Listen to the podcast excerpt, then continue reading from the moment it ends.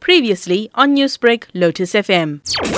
We conducted a sting operation in Sandton during the church service where the Hawks of Serious Commercial Crime, together with the Tactical Management, Tactical Operation Management Services, uh, where we executed a warrant of arrest against a 40 year old female suspect involving almost 2 million rands online dating scam who received about 857,000 rand into her business bank account. It's alleged that the complainant was asked for money on several occasions, however, reported it to the Hawks. Can you take me through the merits of the scam? It was reported that the complainant connected with the perpetrator on a fictitious Facebook account in December 2016, and that's where the perpetrator, I would like to uh, phrase him as a he because the phone or the image used was portrayed to be that of a man. Uh, he introduced himself as a Western Cape prominent businessman who was looking for a life partner.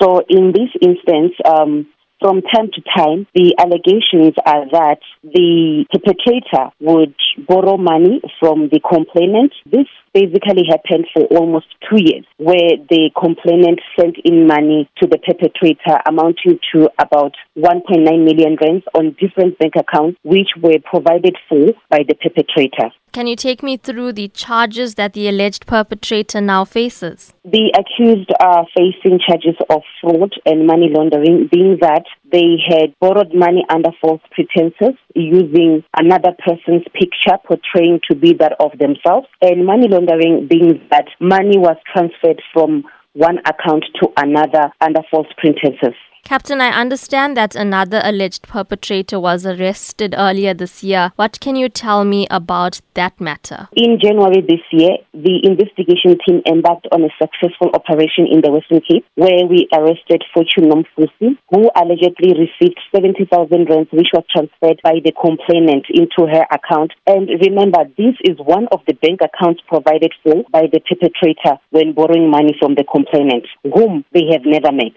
in person. This this was not an easy task for authorities, you know, to trace down the accused and also not an easy experience for the victim. What is your warning to women who may face the same fate? We all know that we need love at some point and we need to feel wanted or appreciated. But what we can advise our listeners is that not all that glitters is gold. We would like to caution the public who seek romance online and that they must always be vigilant against the possible criminals who are hiding behind the name of love and that perpetrators may sometimes lay the unsuspecting and vulnerable romance seekers online for exploitation purposes as well. So they need to be aware of who they are talking to and what are they talking about and as well that they must also do their own research. They must not just take a person's information at face value.